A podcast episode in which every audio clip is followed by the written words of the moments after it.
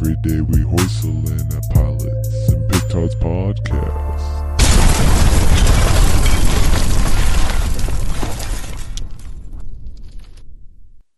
Welcome back, Hoisters, Pilots, and Petards podcast, the podcast with nothing much ado about airplanes, but potentially everything ado with the first episode of a filmic series. Yep, and just to let you guys know, here's a quick disclaimer. Uh, petards is a word, a real word, a non-discriminatory word. It means bomb. So we're wondering if these pilots blew themselves up.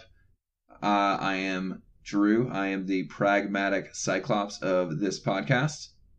And this is Jimbo, your existentialist, anti millennial Kenny of the podcast. Becoming the norm now, we have uh, the magical Miss Mo is AWOL. Mo, if you're out there, holla. We'd like to know that you know you're doing okay.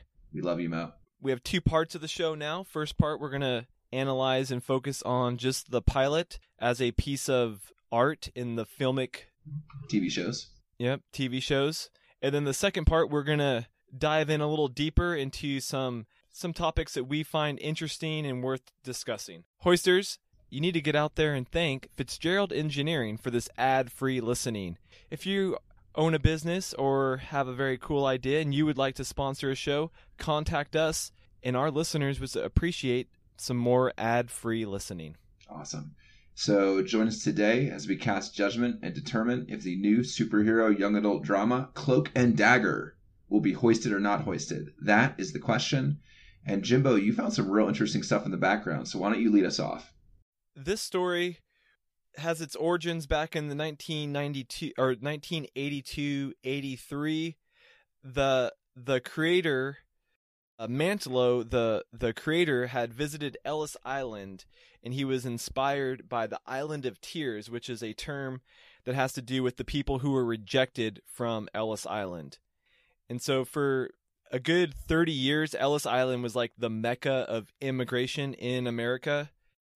Jimbo, you work on Ellis Island too, so that's very cool. I'm actually working at the Statue of Liberty, but it is affiliated with with Ellis Island. And uh, so Mentlo, I'm going to call him Barry. Barry Mentlo. There we go. It's not his name, but it's okay. It's Uh, not. he he kind of created these two characters originally to be kind of Spider-Man sidekicks, but they were very much created at the height of the war on drugs, and so their powers were activated by a form of mutated heroin. And so in their original incarnation, they were very much drug-related uh, superheroes. Drew, why don't you hit us with a two sentence summary? Gotcha. So Tyrone and Tandy both experience tragedy at a young age that affects them and connects them both on one fateful night. Many years later, they reconnect and find that they aren't just connected by the events of that night, they also have extraordinary abilities that they must learn to control before it's too late. Should you give this thing a watch or give a steaming pile of crap? Well, find out with us. So, Jimbo, what were your impressions of this pilot? I'll just start off. I thought this was a very safe and mediocre pilot. Not really any high highs for me, not really any low lows, just kind of like, ugh. Yeah, I would agree. I think that there's like this kind of fundamental issue with superhero TV shows, in that in a superhero comic book, you will hopefully get like two thirds battle scenes and like one third dialogue, you know, for like your average comic. Whereas in a TV show, they kind of got to like save their money and, you know, they only get to use that cool special effects once in a while. Cloak and Dagger is very much that show. It's very heavy on talking and setting up some things, way less heavy on actual power usage or interesting things happening. I don't know, Jimbo, did anything stand out to you? Like, was anything pulling your attention in? No, actually, I I would say way too much exposition. Like not necessarily exposition dumping, but just it was a whole episode of exposition. We do get Dagger finally killing the the rapist dude at the very end, but that that took kind of way too much time to get to. And then also to jump back to their or- origin stories, these two were both like vigilantes. They were people whose characters were completely cool with killing drug dealers. And then they kind of were also juxtaposed with the Punisher. So their first origin is like violent vi- vigilantes, which I think I was expecting to see in this first episode. And so I, right off the bat, I was disappointed having read their background before I watched the show. the show made a choice to focus, I think, more on environmental justice and issues than necessarily like the drug trade. And I think that's like kind of softening the show. Although I was surprised to see some drug use on the former ABC family. I was like, oh, snap. And there was a sex scene, but still not very exciting, even though those things are kind of interesting in and of themselves.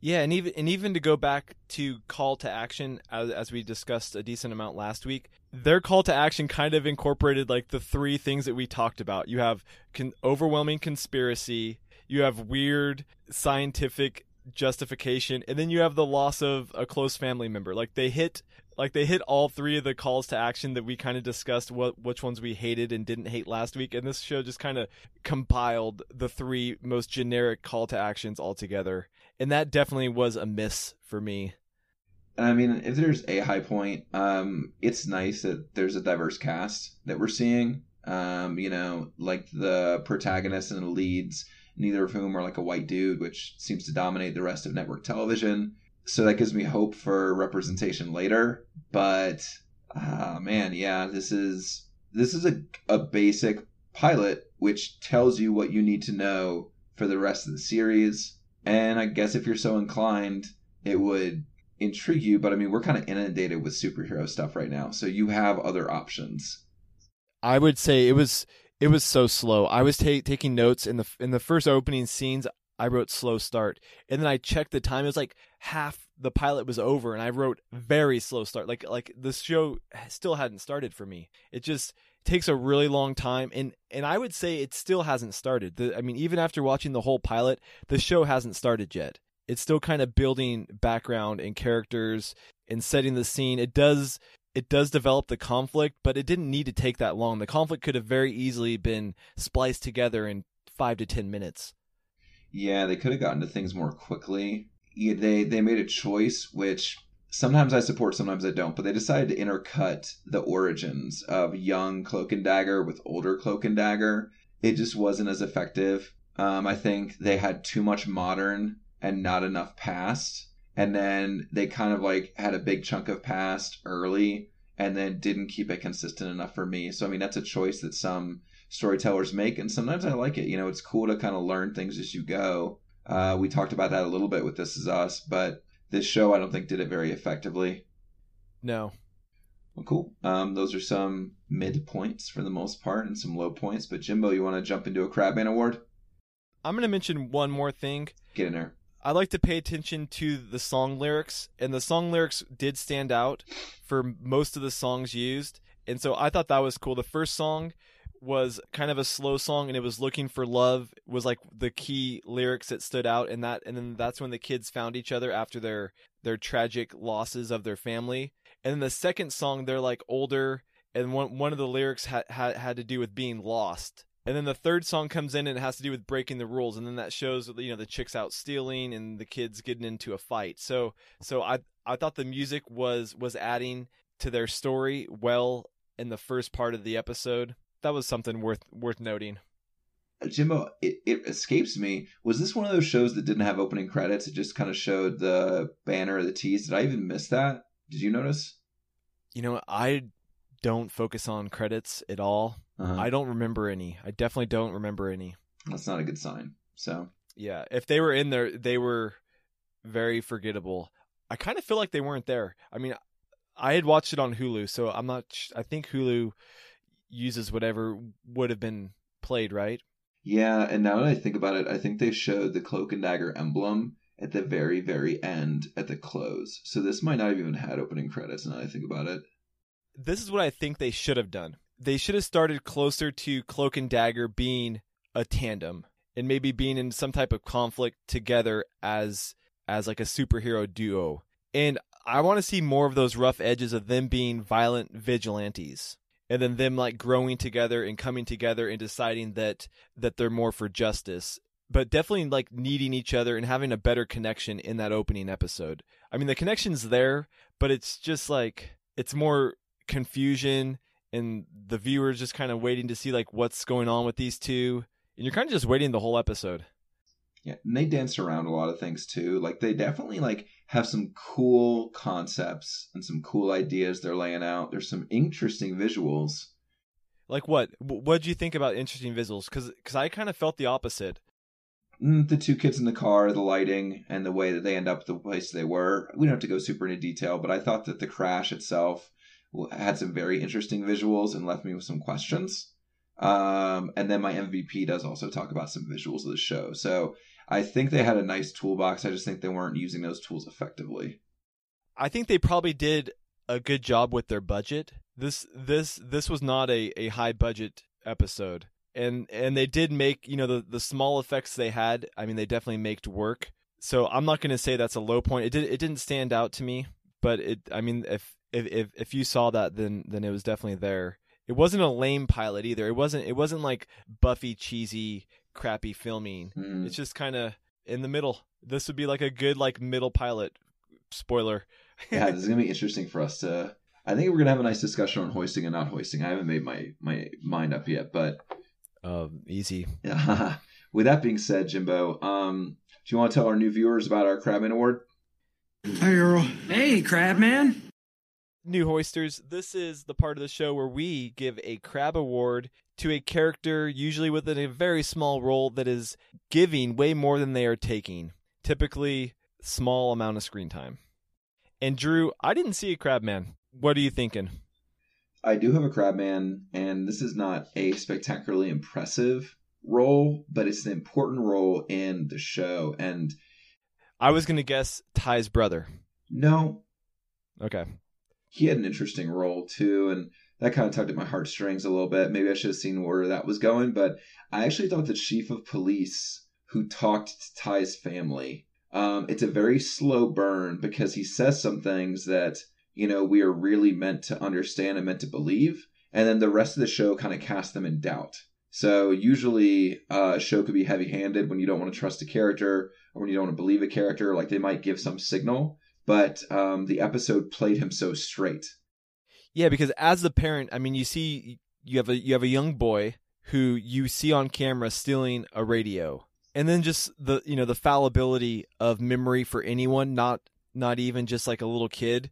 So it's very easy to just be like, okay, he made that up, and him and his brother were out causing problems. So I feel like not being African American, but Afri- African Americans are going to be way more skeptical of police officers and it seemed like the parents weren't which i think for most viewers watching you would be like yeah like you're not going to believe the your your son that just stole a radio over the cops. But i feel like if you are african american you might still be like yeah like my son's missing and my other son is saying that he was shot by cops. Like i i feel like they accepted that way too easily with their background. I agree. And i mean when you say like there's discord generally between like African Americans and police. You know, I mean, there's rough history, like not just like current history, but like civil rights history too. And you're right, it does seem like the parents kind of accepted things even before they saw the video surveillance of their son. So I think the fact that there was no body kind of played into that. But even still, like coming back around on that later, I come back to that scene and how straight they played it. I had a little difficulty um, accepting that. But I guess with the role reversal, I mean, Ty's family is the middle class family. So mm-hmm. if you're a middle class family, you also I think are more are more accepting of the system. Yeah, the system for sure. When the system works for you, you know, you believe in the system, but that's the issue with like a lot of African Americans who have to deal with police and like who are not benefiting from the system why would you buy into something? Why would you believe in something that's not doing its job for you? And so you're right. I think maybe portraying Tyrone's family as like more middle class would make it easier for them to accept the police's explanation. Yeah, because they have they have a nice house that seems to there's there's really nothing that stands out about their school or their environment that that throws any red flags or anything like that. Yeah. Well, you're starting to sway me on the police chief being being a crabman. I would say he's not a strong crabman. I could have maybe gone for for Ty's brother too if the show would have just not drawn at it so much and mm-hmm. kind of taken so long to to get Cloak becoming Cloak, but this show could have been 20 minutes. This could be a half this, hour action. Yes. Yes. They they could have had a 20 minute pilot with a cliffhanger ending. Yeah. And I would have watched the next one. All right, by dual consent, the police chief from Cloak and Dagger is the Crabman. All right. So Jimbo, um, let's jump into our MVPs, and I feel a little bit strongly about my MVP because again, this is kind of a middle of the road pilot, but this I thought was clever and this I thought was cool. But um, man, Cloak's power especially was super visually interesting, and I think it was also very clever filmmaking by the directors. Which part? When he falls asleep and just wakes up somewhere else, like when he like covers himself up and he just ends up somewhere else, like that is it. A, it's an easy edit you know, so you're not spending any money on CGI. B, it is like disconcerting as hell. You know, like what if every time you went to sleep, you woke up in a really weird place? Like that to me was interesting and intriguing and compelling. And I think it was the, I think that was the strongest part of the pilot was just Cloak and his powers and the weird stuff that happened with it. I would say it was a missed opportunity as well. How so? It was cool the uh, second time he ends up with the crooked cop and that's what we like needed to see. And i wish it would have been him and and dagger together and they should have killed that guy in the first episode. Or at least if not killing him like killing someone related to him and getting the ball moving. Or really could have killed dagger's rapist person. Like she should have killed with him next to her that would have like been interesting more so than where they're at now yeah, more so than like two lost souls that just kind of keep bumping into each other. Yeah, that's super unlikely and kind of weird. And like New Orleans is not a small town. Because they were supposed to be in New York City, and I kind of just assumed for no reason, because it definitely, now that I recall, there was definitely not New York City. yeah, it wasn't. I noticed it on a thing or two, and I also did a little research. But yeah, Cloak's power I thought was interestingly used. And Dagger's power, we only saw it a tiny bit, and not necessarily the light show, but the blade. That was kind of cool and believable. I like that technology has kind of caught up with superheroes. You know, like there's definitely overuse of CGI in some cases. Like I do not like um, Avengers 2 Age of Ultron for that specific reason. But that was cool. Like when Cloak or when Dagger like uses her actual light dagger, that didn't look crappy, that didn't look cheesy. I was kind of like interesting, you know. So I liked how they did that one too but Cloak's power was much better used and much better shown. What was your MVP, Jimbo? Yeah, this is a very soft MVP. You know, I'm kind of, I'm I'm kind of reaching as as I mentioned, nothing really stood out to me, but the one thing that I did appreciate was that it captured teen conflicts a lot better than our other teen shows. We have two teens that are both struggling, and I see both of their struggles being very real. You have one that's that's you know she's she's getting into danger. Her mother is not very involved in her life. She they both are are battling with with drug abuse. And then you have cloak. He's he's still kind of caught up on what happened to his brother. And he doesn't he doesn't really say it but the fact that he keeps going back to that police officer kind of shows that he hasn't he hasn't gotten over that and i also it didn't get an mvp talk or even like crabman because i think the role was too outsized but the conversation that Tyrone has with his mom also struck me as like a good honest conversation with a teenager and his mother, especially a black teenager and his mother. Yeah, I think so. I, I agree. I think the teen dynamics were solid. And you know, maybe even not necessarily teen dynamics, but the, the parent child dynamics too. They were interesting. They might have been the most interesting, but I mean I think too, like that wasn't the point of the show. So No, it wasn't. Yeah, it was in there and I and I would say that African American mothers are going to probably relate really well with that. The fact that you want your son to do everything perfect, and even that, like even a perfect son, you're still really worried every time they leave the house. Yeah. And that I feel is real and probably extremely difficult. Being white, I don't think my parents were were worried as as Ty's mom is. I mean, they they like they were worried that we would do something stupid, but not that we're going to get shot by a cop doing the right thing. Yeah, or doing nothing. That yeah, that was a very good scene. And I think we'll come back to this in the dingling threads. All right, so Jimbo, it's the moment before the moment we've all been waiting for. Uh Jimbo, are you gonna watch this? Hell no, dude. I would not have finished watching this episode. It was just too slow. I I can't imagine myself in any situation where I was like, ah, I, I think I'll keep watching this. I'm gonna say not watch. I I could be swayed back. Like the thing is, if this show ends really strong and it has buzz and people who I like and respect are saying cool things about it, like maybe it's a cool season finale, I could revisit it. But uh, based on this pilot, I'm not gonna watch it. Yeah, same. I I'll, I'll I'll change my answer slightly. I could see myself coming back to this show if enough people convince me that it's doing something well. But from this pilot, like no way. Like I definitely cannot go to that next episode based off of this pilot. And now, listeners, the moment we've all been waiting for to hoist or not to hoist. And for our new listeners, this is where we're going to cast judgment on this pilot. Drew, I'm ready to cast. I want to cast too, but I just want to say this. The reason I'm going to cast is because not that I dislike this show a ton. It's more like so much wasted opportunity, good leads, interesting story, interesting premise, a lot of potential, and boring execution. Jimbo, I am I am hoisting this one sadly because Yeah, I wanted more. So this is a hoist for me.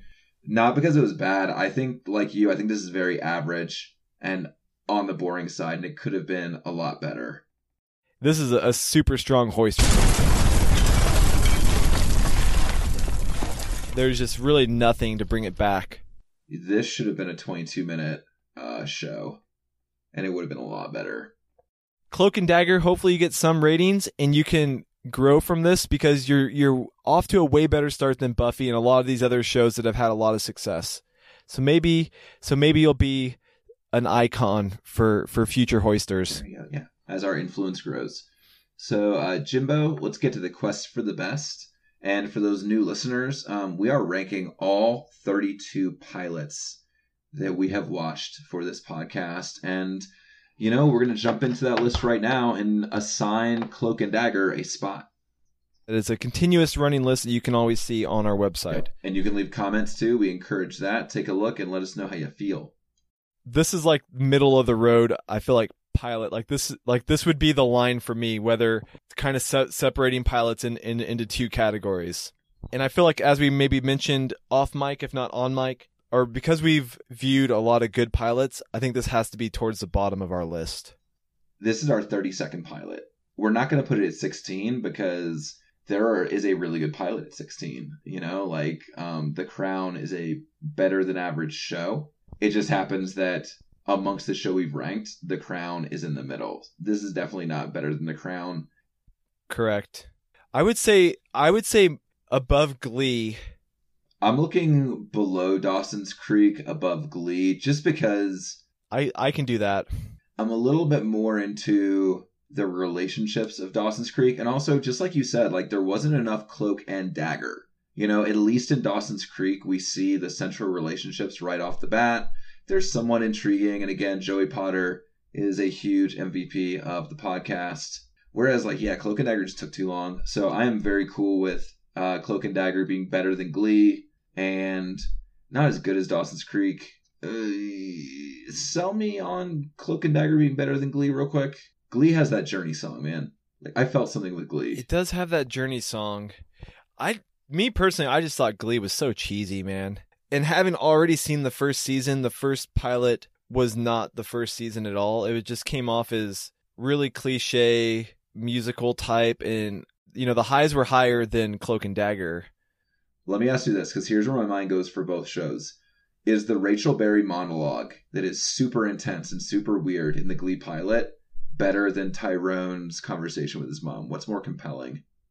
rachel was was my mvp and i think she was way stronger than anything that we saw in cloak and dagger Then I'd, I'd rather put Glee above Cloak and Dagger in front of I could do that. Supernatural. Because okay Supernatural and Firefly are kind of where we get into not great pilots for a reason or two, you know, and I know that you disagree on Supernatural. Well, you know, you kind of disagree on Glee as well. Hmm.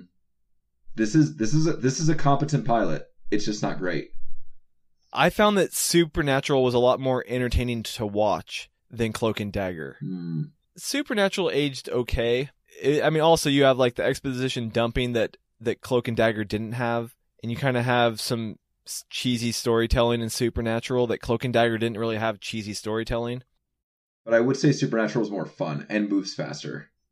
Yeah, I mean, I think it. I think it should be above. Yes, yes, but I I do think Cloak and Dagger as a pilot should be above Supernatural. I agree. So let's slot. I would. I mean, I would put it above Glee, but but I'll I'll give it to you because I don't really care that much.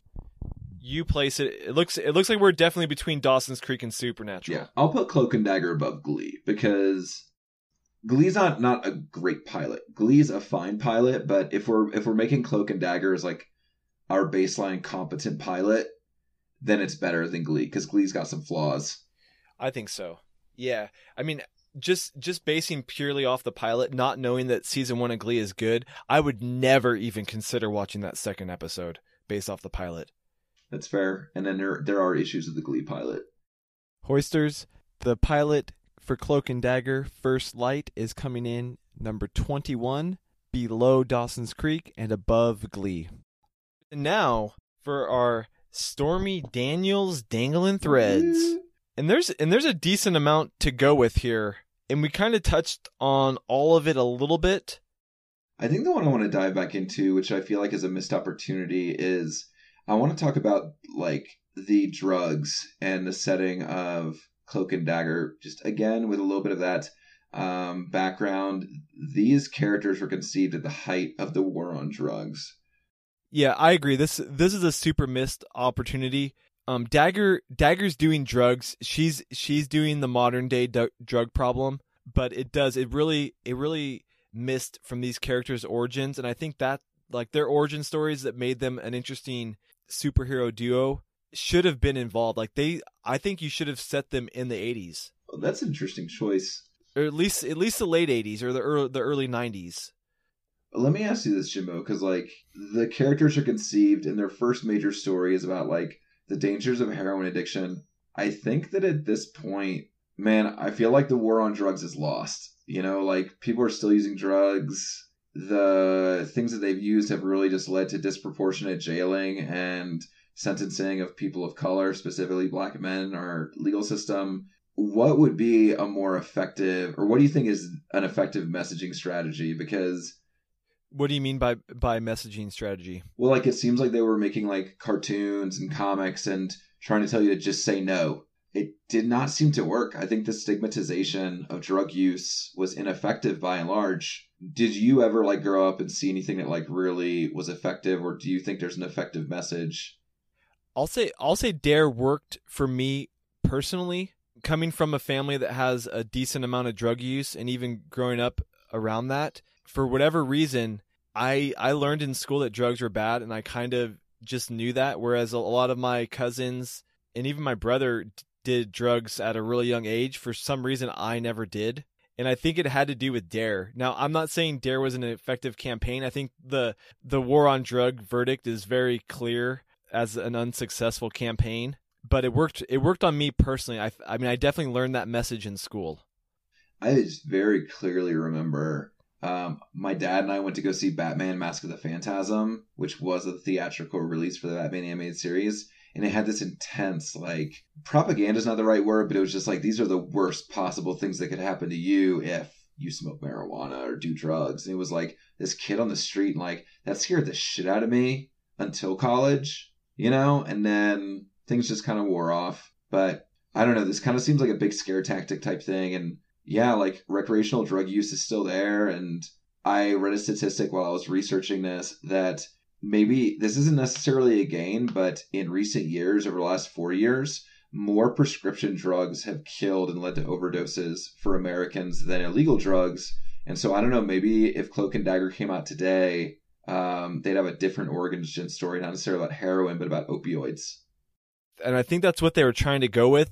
But that's that's why I'd I'd rather place them in the 80s. Keep them keep them as as products of the war on drug, the war on drugs. Because because that because that was their origin story. I mean, they started off killing drug dealers because they were part of an experiment, kind of like like V V for Vendetta. They were part of an experiment, and then that's that's what calls them to action is they want revenge and and that was their first thing like they killed the guy who who did those experiments on them whereas now it's like dagger just kills a guy in self-defense and they kind of make this guy you know like she she robs this rich guy that happens to be this like predator rapist to me like that didn't quite come off well as either this guy's he should be pissed off that he got ripped you know that that she robbed him and then he's gonna like rip, pay her back by raping her i don't know yeah, some narrative convenience to like keep her the protagonist to make him like awful and shitty. And like mm, using rape as a storytelling device, that that doesn't sit well. He was the victim from the start, but then they also portrayed him as being overly aggressive and kind of your like like poetic justice. Like, look at this guy; he's like obviously trying to prey on her, and then oh wait, by the way, no, actually she preyed on him. Yeah, that was some problematic storytelling. That was a low point. Yeah. it was very interesting to look at like the idea and the ideology of the war on drugs like specifically looking at the nixon administration who coined the term um, they were the ones who decided to move marijuana to a schedule one um, controlled substance which put it on the same playing field as like heroin or cocaine and as soon as i read that i was like i feel like there's that fundamental misunderstanding of like this war or this conflict in that you're grouping these things together which are not the same thing to like accomplish an ideological goal. Yeah, and also like cocaine is a rich person drug and marijuana is a poor person drug. The sentences for cocaine are way lighter compared with the sentences for for marijuana. So it's like disproportionate sentence for rich person drug versus a poor person drug. Uh, so that was my dangle thread. I have one more and I think we can transition well. I mean, we're you know one issue to to another. So the war on drugs obviously kind of was most aggressively waged on people of color, and then we also have another issue that at least the issue is primarily waged towards people of color as well. Even though this comic was written in 1982, it includes probably some like some Black Lives Matter um, politics because in the original comic uh, it's a little bit similar to the pilot episode. Tyrone is hanging out with his friend and they get stopped by the cops and they run away. Tyrone in the comic has a stutter, and so he can't tell the police officer that his friend doesn't have a gun or his friend didn't commit a crime, and so the cop shoots his friend in the back. Again, it's a bit similar to the gray area of this police officer shooting him, where it's still a cop shooting an unarmed black kid, but this was written in 1982. So it's kind of interesting that some things didn't age as well, like the war on drugs stuff, but the police violence against people of color was even being talked about in the comics, at least in the 80s, whereas now we're more comfortable talking about police violence in terms of people of color, but there's still a ton of people who hate Colin Kaepernick. What do you think, Jimbo? I thought that was really cool when I was reading the, the, the original origins. The fact that the character is helpless because of his stutter. I was really disappointed to not see that in the pilot. And and even and even like I think this episode did a really good job of capturing the the dynamics of a of police shooting an unarmed person. It wasn't like just a vicious psychopath that killed a black kid for no reason. I mean, you have a suspicious young man with a radio in, in his hand and he's running. So I mean, this is something, you know, and then there's an explosion in the background that and the cop kind of reacts poorly and, and kills him. And I, and I feel like that's probably a more accurate re- re- representation of most police shootings. It's not necessarily that a cop is out there just trying to kill a black kid. It's more like they're put in a difficult situation and they're not maybe trained in the correct way to handle that situation. I, I still feel like police training is more military aspect as far as you know they carry assault rifles and they shoot to kill. And these are things that soldiers are taught. And i don't think these are the things that police officers police officers should be taught. I think they should be taught not to shoot instead of to shoot. But i mean that's that's um ingrained in the society. And there is that idea that we kind of talked about last week where like cops take care of each other. And you definitely see that too where they're they're able to cover up this story because a cop made a mistake and you kind of take care of each other. It definitely portrays it's not a black and white, well, not portraits words. It's not um it's it's not an absolute situation. You know, there's a lot of um, factors that come into play, but I think the result is still the same. A young man of color killed yeah, like you're saying, like probably unnecessarily due to training, but also that human error has like huge stakes. Um, and I mean, I understand the extenuating circumstances, and I I do really want to understand like the danger that a police officer feels when they walk up to a car they've pulled over because you know there's no idea what's inside, there's no idea what's waiting. But I also come back to like examples like Walter Scott in South Carolina. Uh, let me jump in sure. first. so one of my cousins and and I've kind of mentioned him last week or a couple weeks ago when we were doing the SVU. He um told me that you know when they're training, there's like a famous incident of a cop coming up on like someone they pulled over and it happens to be this like cartel drug dealer and they like shoot the cop because he's kind of being nonchalant in his task. And that's kind of the thing that they talk about in police training. So you're trained right off the bat that like someone just because you're pulling someone over for a messed up turn signal or a brake light out like they can still kill you. It's like that's like that's what I'm going back to I guess like with the incorrect training is that you're kind of taught from an early age in your police development that that there's all these serious threats and the likelihood of the person that you're pulling over for a traffic violation having a gun and killing you is like so rare. That's like worst case scenario, and I hate that preparing for the worst case scenario min, uh, mentality. That tends to be it. Like a police officer's job is the worst case. My my only rejoinder is yes, there are tense circumstances where things can have lots of shades of gray, but I do come back to examples like Walter Scott in South Carolina and there's the video that the young man was like afraid to come forward to see where, you know, after a guy got pulled over and, you know, he was worried about his warrant status, he ran. And then there's just a very clear video of like the police officer shooting him in the back as he's running away. And then he took a taser and put it by his hand. And then when he called it in, he said that he thought the guy had a gun. So it's not always like a black, like a shades of gray, like tense situation. Like there are issues of systemic failure but I think had that had that officer been trained differently, I think that situation would have ended a lot better. Yeah, yeah, yeah. Doesn't change the outcome, but at this point, but yes, but yeah, I mean that's that's interesting and kind of prescient, and it kind of takes me to my last question, which is there is definitely a not a flow, but there's a little bit of a movement or a backlash right now going, especially against Marvel Comics. People pushing back on the idea that comics have become too political, that too many women and too many like uh, characters of color being forced on us that they want to return to comics not being political. But it kind of seems to me that like comics have always been political, you know, especially in this instance. So Jimbo, do you believe that comics themselves are inherently political and how political should comics be? I think we can open this up even larger, like, and just say art. Like, how can art not be political? I think a piece of art that is not political is political in itself. Why? Like the fact that you're making a safe piece of art is a political statement what would you define as safe? Well, you're saying that that issues don't matter. I mean, uh, a landscape, I guess, or something. Mm-hmm. You know, like just a just some nature. But but even that's political. Like like, are you capturing the natural beauty of an area? Like that, you could say that that's political in some way towards sustainability or preserving natural area. I mean, I, I just feel like it's how could you not be political? do you think there's an element of privilege involved in being able to view things impolitically or non-politically? Maybe. Say more. Um, I don't know. I mean, I feel like. I mean, it's definitely like that's like a seems like the cliche privileged white guy perspective.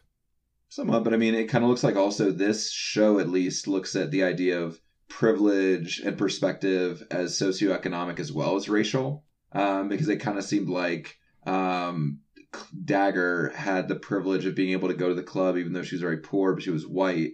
And then Cloak's family kind of had maybe the privilege of being middle class and believing in a system, even though Cloak's mom still says that she has those worries. So, I mean, maybe the privilege is in viewing things politically as like standoffish, you know, as things that aren't personal, whereas some people do their politics or their life, you know, whereas other people kind of vote every four years about like taxes. What do you think? Well, well, getting back to our original issue, what can you can you reframe the uh, the question? Are is there room for comics that aren't political in nature, and do you believe they exist?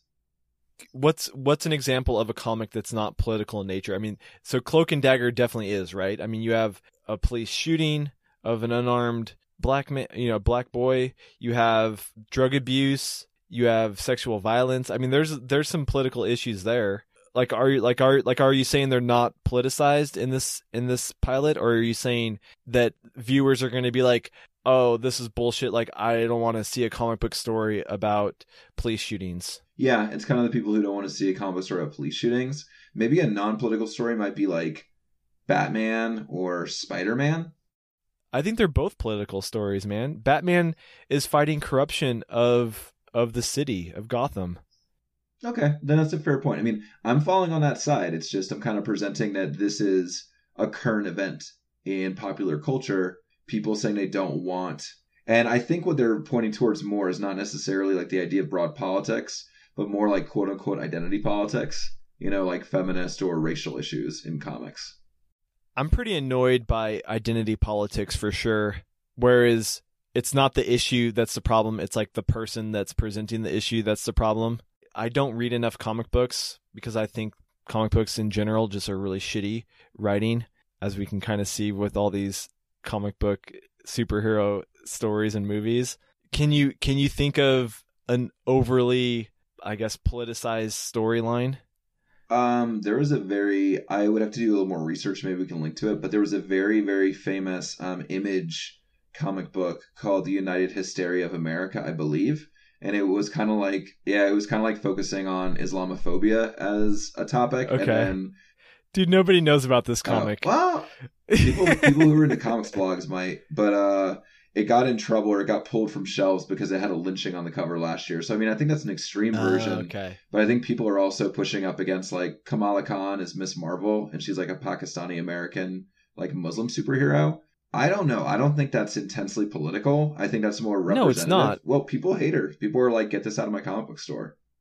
the problem is the people that are the loudest about these issues they're not the majority voices but because they make such a stink online are there i, I think there's, there's this idea that there's a larger portion of people that that are really turned off about that. And and maybe maybe, i'm wrong.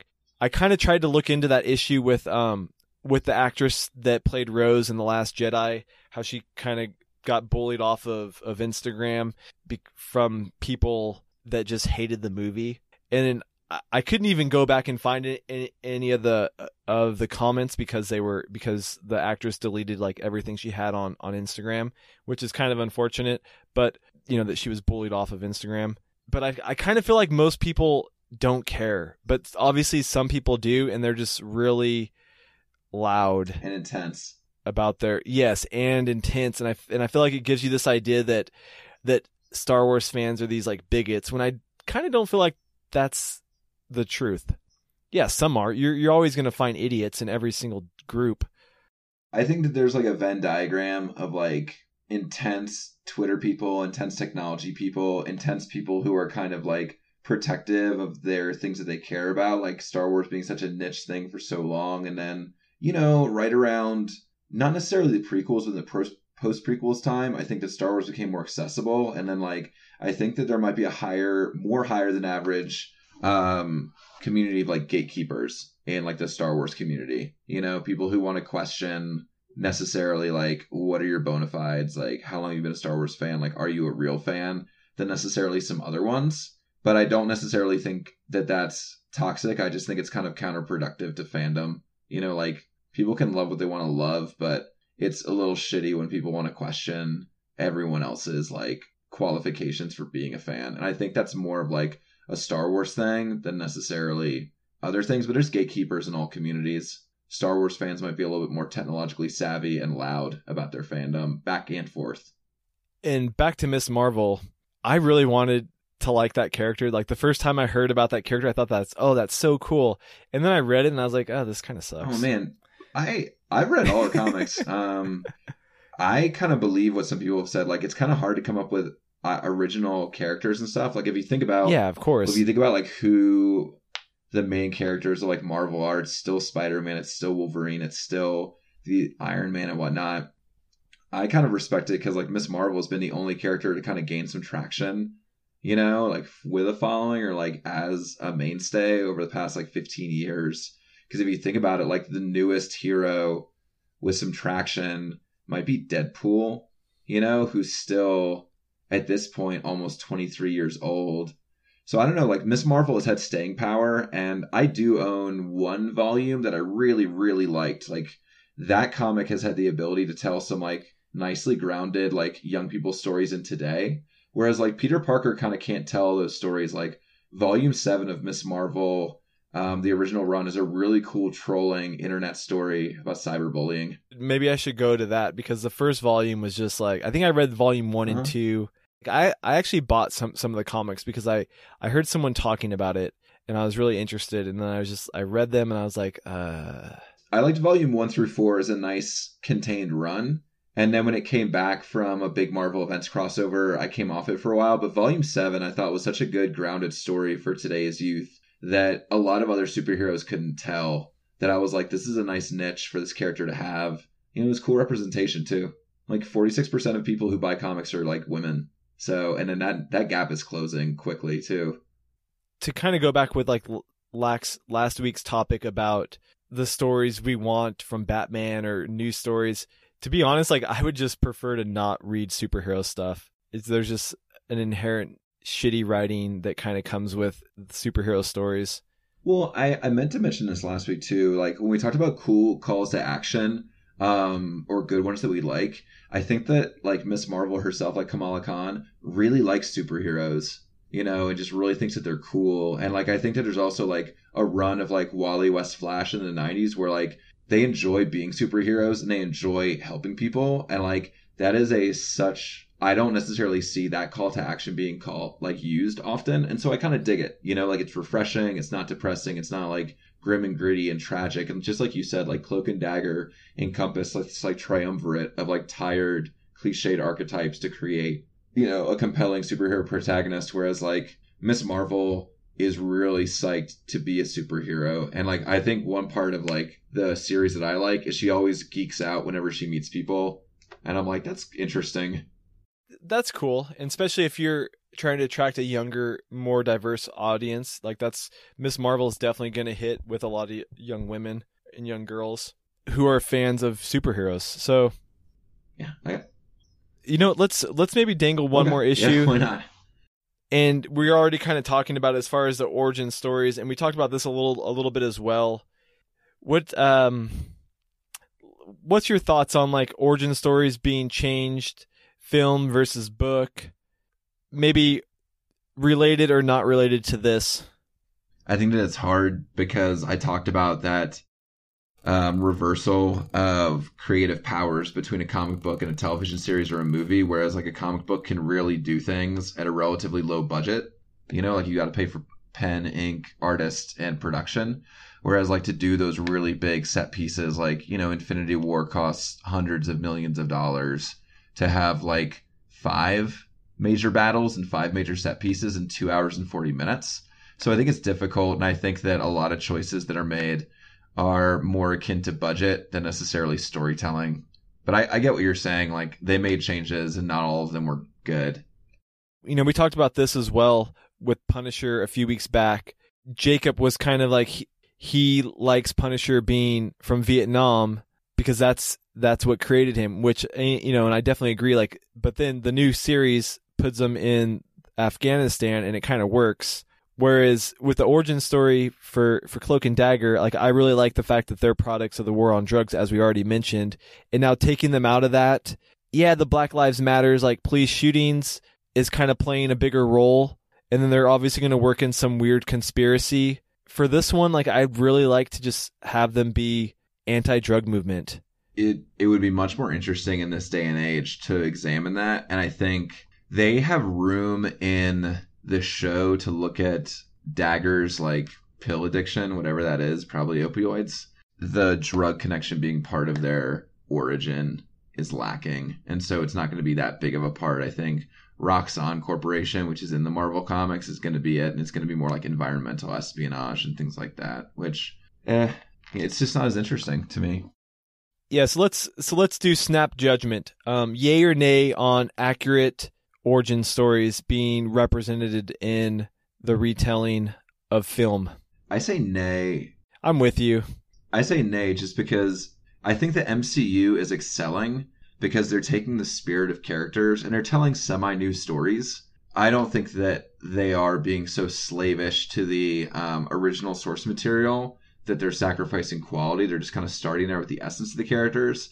The DCEU, like the DC um, movie universe, I think is like trying way too hard to capture these iconic moments and to like translate them to screen whereas what they should do is just take the essence of the characters so i i would hard disagree that you need to be um, really, really devoted to the source material um, because I think that, especially in movies, you need to like tell your own stories.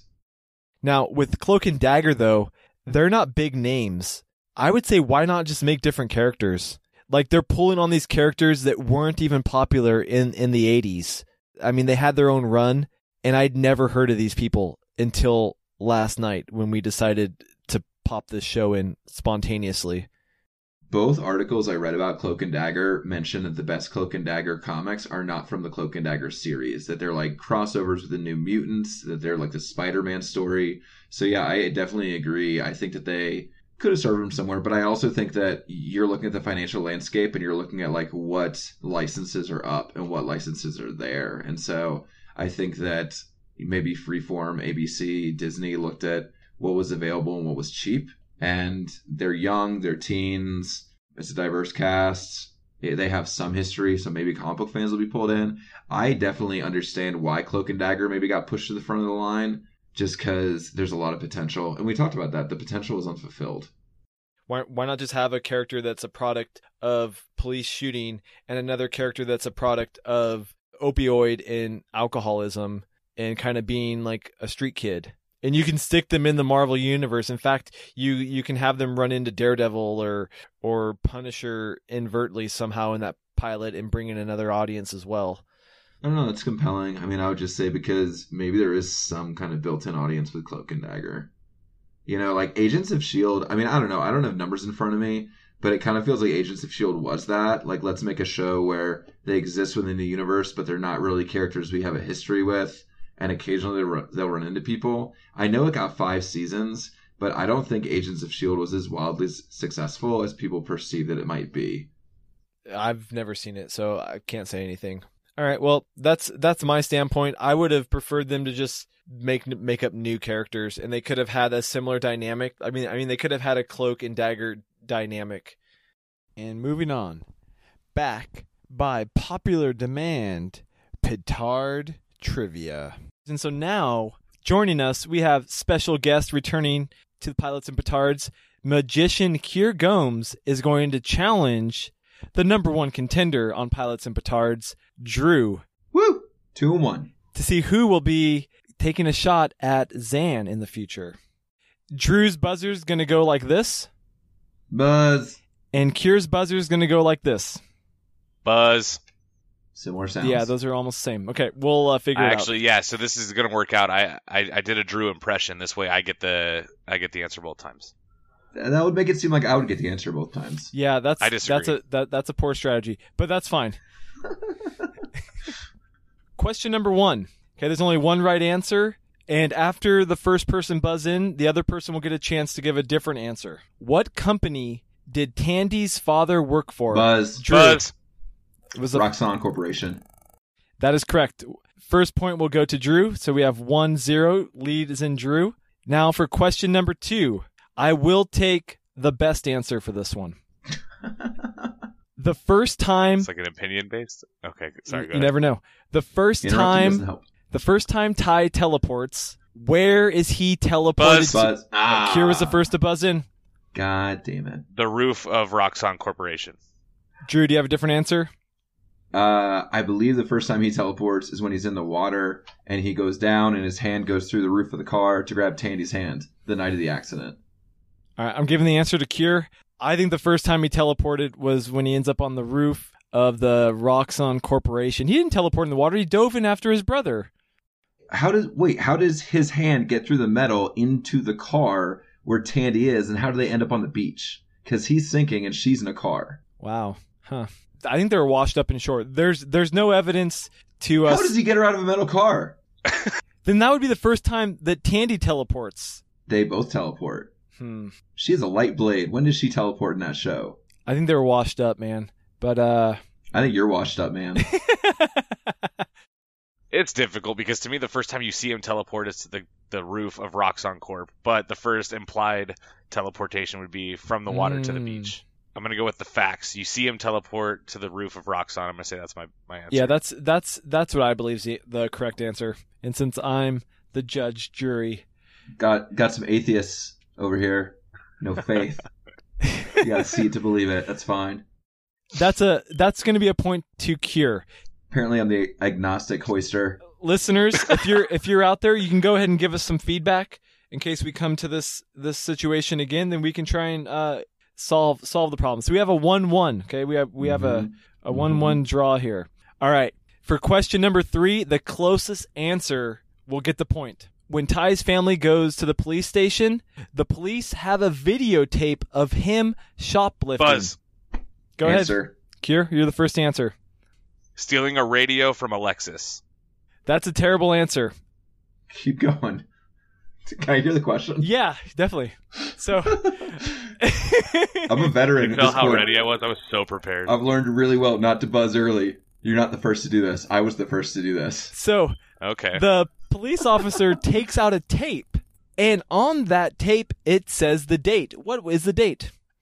Closest gets the answer. Yeah, okay. I I would choose a date, Drew. I, I am choosing a date. I'm not. I'm not choosing the item that was stolen in the make of the car.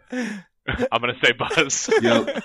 Oh, you you already buzzed my. You friend. already buzzed Um, it and gave yeah. an answer. I think I, I think I have an Let's answer. go. Let's go with uh, March eighth, nineteen ninety seven. I think it's closest. Yeah, that's definitely closest. The correct date is 17 April 2007 at 7:20 p.m. I'm I'm within ten years. You sure are. That's not bad. Yep. Kier's not even. I I have no idea where Kier's within. Yep. All right. I wish I would have gave him the uh, Adam Sandler. I mean the Billy Madison response. a simple wrong would have been just fine. Uh, yeah. Okay, lesson learned though. Lesson Drew learned. has Drew has reclaimed the lead. Question number four. On the premiere night, Thursday, June seventh, two thousand eighteen, where did Cloak and Dagger place among the top fifty original cable telecasts? That's not including primetime stations. Go ahead, Drew. Twenty first. Okay, this will be closest answer will win. Kira, do you want to throw an answer out there? Thirty third. Unfortunately, the correct answer is eight, and Drew's taking that point. Why do you say Hey, wow. unfortunately, dude? We work together. This is our podcast. Oh yeah, sorry, sorry. Bias. Okay. Podcast is thicker than blood. Oh yeah, it sure is. It sure is. I well, I meant unfortunately for for uh, Kier. For me, yeah. Okay. That gives Drew a three-one lead. Let's do the last. and- Let's do the rest of the questions, let's, man. let's do the last one. Drew, are are you willing to put two points on this next question? No, I won. No. if you're asking me if I want to put two points in it, my answer is no. Um, but I feel like it's the right thing to do. why? Why? Did you only come up with four questions? Is that No, He we have, the six we have questions five. a tiebreaker. I don't. I don't think it's the right thing to do, Jimbo. Maybe it's the thing you want to do, but I'm not sure that it's the right thing to do. All right, that's fine. Okay, last last question, Two points. worth two points. Mark Isham, the composer for the music of Cloak and Dagger, and you might recognize Mark Isham from some of his other work as composing in movies such as Time Cop and Point Break. the good Point Break or the remake of Point Break? The good Point Break. Okay. Yeah. Now, what other Marvel comic movie did Mark Isham compose? Eh, Buzz. Drew, you're first to buzz in. I'm gonna say. Did you say Marvel comic movie or MCU movie? Marvel comic movie. Okay, I want to say X Men 2000. All right, that's a good guess. Kier, do you have a different answer? I'm gonna say Daredevil. Ooh. Yeah, you know what? Well, you're both wrong. Okay. Two points for no one. Yep, so two points for no one. He composed the music for Blade. Oh. I forgot I was going to cheat so Kier could get that answer right, but I, I let him answer before I had a, you know, the Yeah. Before you before before you could do the right thing. yeah before I could do the right. Wait, how are you gonna cheat? Were you Just just made me a gonna? fucking hint. Uh, yeah, I was going to tell you I'd recommend a, a, a vampire movie. I probably still would have got it You wrong. said- no, said I Blade would. yeah, there's three. no other vampire movies to choose from. If you said Blade Two? I mean, I guess you could say like yeah, under. like Blade Trinity. oh, that's true. You could say Yeah. Underworld or something too, like that. Like It's that. not a Marvel answer. movie. well, that's not a Marvel movie. I know that would be a bad answer. yeah. Oh well. Jimbo, do you want to throw do you want to throw out the tiebreaker question just for fun? You researched it, you wrote it. Not for two points, but for shits and giggles. Okay, well, the tiebreaker question was going to kind of go back to the ratings. So, including DVR, how many people tuned in to either record or watch the pilot episode First Light for Cloak and Dagger. Eh, question: Does that include pilots and petards people? What? Um, it's a joke because there's three Yeah, of us, okay. but we're talking about Yeah. millions. It did not Yeah, hit millions. well. Thanks for laughing, Kier. Buzz. If you were within three people, that would have been amazing. know. I, would have added or subtracted three people. Okay, so Yeah. give give your answer to in the in give your answer in millions to the to the nearest tenth of a million. So for instance, if you think half a million, you'd say 0.5. If you think 5 million, you would say 5. this show was on Freeform. Buzz. I believe it's three point one ish. Maybe I should have done less. Make mine 2.4. What is your answer, Drew? 2.4. Kier, you would you like to Give a Shit, I different should've answer. 1.8. I'm gonna say, yeah, it is on Freeform. But you know what? Um, we're including streaming services and DVR No, no, no. We're only DVR. including viewing it on air and DVR. and on DVR. Um, then I'm gonna say, I'm gonna say 1.5. That's probably Wait, right. Yep. The correct answer is 1.75. So uh, ah, should have said 1.8. Wow, Drew, you were in there with Yeah, 1.8. I know. Yeah, wow. No. if you if you count streaming, I didn't write down the exact number, but the the streaming data was was pretty decent as well. And and um actually the second episode played right after the first episode, and the second episode had pretty decent ratings as well. I mean, considering. So First Light was number eight on the top 50. Suicide Sprints, which was the second episode, was 17 It's a dumb on name. the top 50. I agree. It was the punishment for. Uh, did you guys watch any more of the episodes? No. Hey, Kier, curiosity. Hoist or not hoist? Uh, well, so it's funny. I was just talking to my wife about this. Uh, I wouldn't hoist it, but I had so many. I had way more low than high points with the pilot. Sounds Actually, like- it sounds like my a low hoist to me. Start. Well, maybe, but also I did watch uh four more episodes. Whoa. uh, Whoa, so that that's a, that's a see- not Oh, hoist. you caught up. Not hoist. Yeah, and let me tell you this. Actually, it gets worse for Oh. me as it oh. goes. So. Ooh, If yeah, you guys dang. haven't yet, I would recommend not. It just it gets it takes. I'll say this. Spoiler alert. I'm, I'm five episodes watch. in and they you still talk to me haven't. it. They're fucking five episodes in and they aren't hanging out together yet.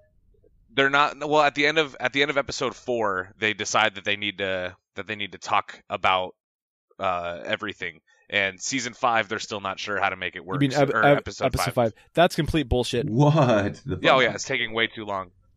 Oh yeah, sorry, sorry, hoisters. I'm I'm gonna have to cut cut this short. If you guys want to continue, feel free. But um, I have some company over tonight. Oh, and thank you, Kier Gomes, for coming on and uh putting, Hey, thanks, putting up a valiant effort. Of Plug, course, thank plug God. something, Kier. Plug. Subscribe to my YouTube channel. Go to YouTube, search Kier Gomes Magic, and uh, like, subscribe, and leave comments. He has he has some very fun videos. A lot of them actually. A, lo- a lot more. Uh, they just show up all the time. He doesn't tell anyone about it. So you have to weekly sub- uploads. you have to. Sub- oh, is it weekly now? Okay. Yeah, two a week. Thanks a lot, G. Now, if you if you have a headset, you know we, we can always keep keep you on our sub list, man. Yes, please do. Listeners, and now for Petardar. For anyone new to the show, Petardar is recommendations based off of anything we thought of while watching Cloak and Dagger. And to start off, I'm gonna recommend Into the Effing World. If you if you haven't seen that yet, I think I like that star-crossed lovers storyline way better than Cloak and Dagger. They they get to it faster. Like within the first episode, yeah. Like it's going down. And it's a 22 minutes. It's a 22 minute episode too. Yeah, I would have liked to see Cloak and Dagger been a little bit more like Romeo and Juliet. Shakespeare, petards. Okay. Um. So my Petardar this week, I'm going to recommend that Miss Marvel Volume Seven trade paperback. That's the one with the um, troll on it, the uh, the cyberbullying um, storyline. It's very cool. I am, I'm going to try and order that for my students next year. And then um, this is a way back throwback on Petardar. Uh, there is this special called All Star Cartoons Say No to Drug Special, and like the Teenage Mutant Ninja Turtles and the Muppet Babies and Bugs Bunny and Garfield all got together on this one special and told kids not to do drugs. And this guy's like reefer um, guy comes out, and it's like a sleazy Vegas bro who's like, "Do some drugs, give them to your little brother. It's okay, no one will get hurt." And then in 30 minutes, they find out that yes, drugs will hurt you. It's on YouTube. It is real weird. Jimbo, by the look on your face, I feel like you either remember it or you're gonna go find it.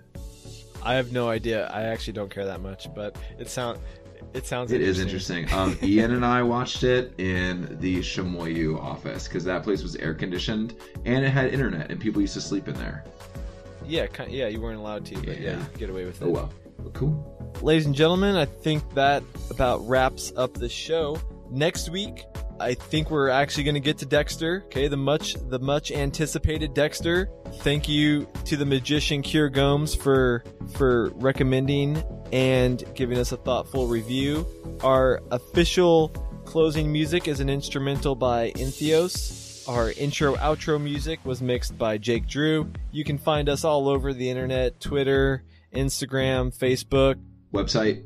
website especially. Yep. Join our website, follow our blog, and you can participate in our pre-recording discussions.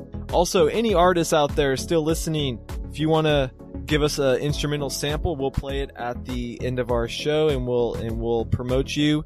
If anyone else wants to make create a little maybe image for us for any of our shows, we will definitely promote that and advertise you so we are willing to cross promote with some other artists out there. I I think it'd be cool to have some some original art for each of our blog posts and just new music all, all the time as well. So, holla. Yep, and if you are at all interested in my thoughts on pre 2008 superhero movies, I am writing some reviews at butwhythoughpodcast.com. You can go check those out. I did Spawn, I did Daredevil, and coming up next, X3 X Men The Last Stand. That should be a big time hoist. Uh, yes. Uh, I feel like at this point I've been very kind and generous to Daredevil and Spawn. Oh my god, dude, X Men 3 is fucking garbage. oh, I hated that movie. I think that might have been like one of the most disappointed I ever walked out out of the movie theater. Yeah, um, everyone who was surprised by X Men Origins Wolverine kind of sucking, you should not have been surprised because X Men The Last Stand laid a very solid foundation of suckage. And uh, I'm getting ready to write this up, and I'm not allowed to cuss on my on my on my blog post, so I got to figure out how I'm gonna express myself.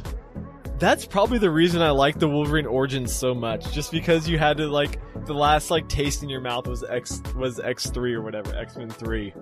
Oh, the the the seeds are planted for Logan slash Wolverine not being very good as a character, being kind of annoying, not really being the Wolverine we want, and Hugh Jackman just blowing up and them changing all of their choices. Man, Cyclops dies off screen. That is so shitty.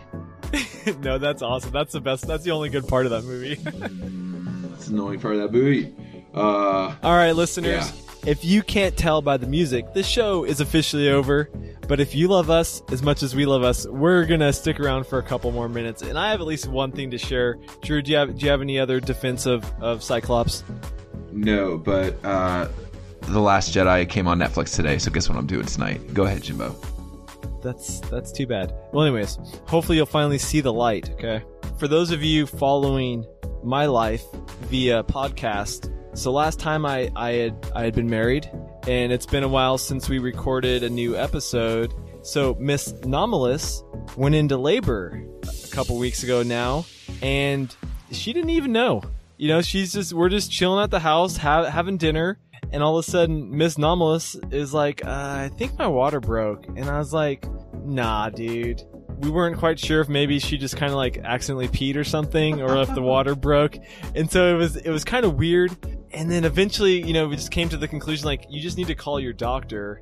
And she kind of, for some reason, was a little reluctant to. And I was like, just call the doctor. Like, there's like no cost in calling the doctor. And so we called the doctor, and then the the resident took some notes and said they'd call us back. And then he called us back and like did some follow up questions. Kind of made it sound like she didn't break her water just over the, the phone conversation. He was like, but you know, I need to call the this your doctor just to make sure. And so they call back again. He's like, you know what? Uh, you, you need to come in. You, you know, we'll just take some precautionary measures. And this is like maybe 11 o'clock or close to midnight by now. And so I'm supposed to go to work the next day. I just had two, my, you know, my two days off. She has a big test on Friday. This is Wednesday night. So we go to the hospital. You know, we packed up some things because we realized we didn't even have a, a bag packed to go to the hospital. Like we're like we're still almost four weeks out from the from the due date. So we're like three and a half weeks out from from the due date. We have no bags packed. We're like unprepared. So I go and I, and I start doing a little research and I kind of come to the conclusion that we should have a bag packed So we pack up a bag for Helen and and the baby, and we go to the hospital. Now I'm not packed for myself at all. Like I'm assuming we're coming back home in like an hour. We get to the hospital, they run some tests. Next thing you know, dude, it's like two or three in the morning, and Helen's in labor. Miss Nomalous is in labor, dude, just unknowingly. The you know this is the woman that went 20 weeks without knowing she was pregnant, and of course she's now she's been in labor for a few hours without knowing as well. Like the doctors are like, "Are you having contractions?" And she's like, "No." And they're like, "Yeah, you're having contractions." like, and like, so finally the uh, contractions start start getting bigger. They hit her, starts really pressing me to go find the uh, the epidural yeah, guy. did you get the epidural? Definitely. Yeah, for, any, for anyone there that's on that that's on the fence about having giving birth at the hospital versus at home and doing a drug or not doing a drug, the doctors will tell you there's no evidence that the epidural has any effects on the baby. It makes it a lot more convenient. And you know what? Being at the hospital is really awesome. There's a lot of other things about labor that, that most people don't know. And it's just nice being at the hospital and having just an abundance of nurses that take care of babies and pregnant women and women that just gave birth for a living. So all so all those are positives that I would recommend. But yeah, so like Miss Nomalous starts getting a little grumpy, you know, starts using some foul language, oh, sends me out of the room to go drag this guy in, and I'm like, what the hell, dude? This this hospital is ginormous hospital. I have no idea where to go. All I know is that I need to find this guy quick, or like I'm I'm gonna be you know thrown out with him. And uh, luckily, I go outside. The guy's like on his way. Once that epidural hit, dude, she was just gold, man. She was high as a kite. She was loving life again. Once she started pushing, the baby came out in like 20 minutes, dude. It was like the most remarkable thing. I, you know, I could not believe how how quick and kind of from my point of view, how convenient it all went. nice. yeah, you know, I was telling everyone at the hospital, like, yeah, dude, this pregnancy thing's cakewalk, man. You don't even know until you're halfway done, and then it just kind of happens one night while you're eating dinner. And long story short, healthy baby came out. Grandma Nomalous was probably the happiest person there. Little Nomalous is at the house, dude. She's cool. She sleeps a lot. Makes little grunting sounds. Oh yeah, she has she has some really cute grunt, grunting sounds. Hates getting her diaper changed, dude. This little kid loses her freaking mind every time you set her down to change her diaper. Dude, you take that little Velcro diaper thing off, and it, you you'd think she was being brutally tortured. Fun fact: Tori's epidural didn't take. Wore off on half her body. Yep, Yeah, that's oh man, that sucks. happens. Yep, but yeah, hospital's a wondrous place, and you go, and then all of a sudden, like it's it's slow and it's fast and it's intense. my sister is also pregnant and she's considering staying at home or she's not sure. She definitely doesn't want an epidural. She doesn't want to be at the hospital and i was like dude stay at the hospital as long as they'll take you man. Like it's nice being at the hospital. But Oh, that's what we did. We stayed uh, two and a half full days because our insurance was like that, and then just like yeah, let's keep staying, you know. And then so convenient especially if you have rugs at the house dude if you have rugs at your house dude stay as long as they'll as you know as they'll let you what's the deal with rugs? it's just messy man a Oh. lot of messes Fair. yeah Fair point. or put down like paint like pretend like you're painting your house Ah, insight. All right, well, every day we hoistlin', Jimbo out. Every day with Hoistlin, Drew out. Magical Miss Mo, if you're out there, holla.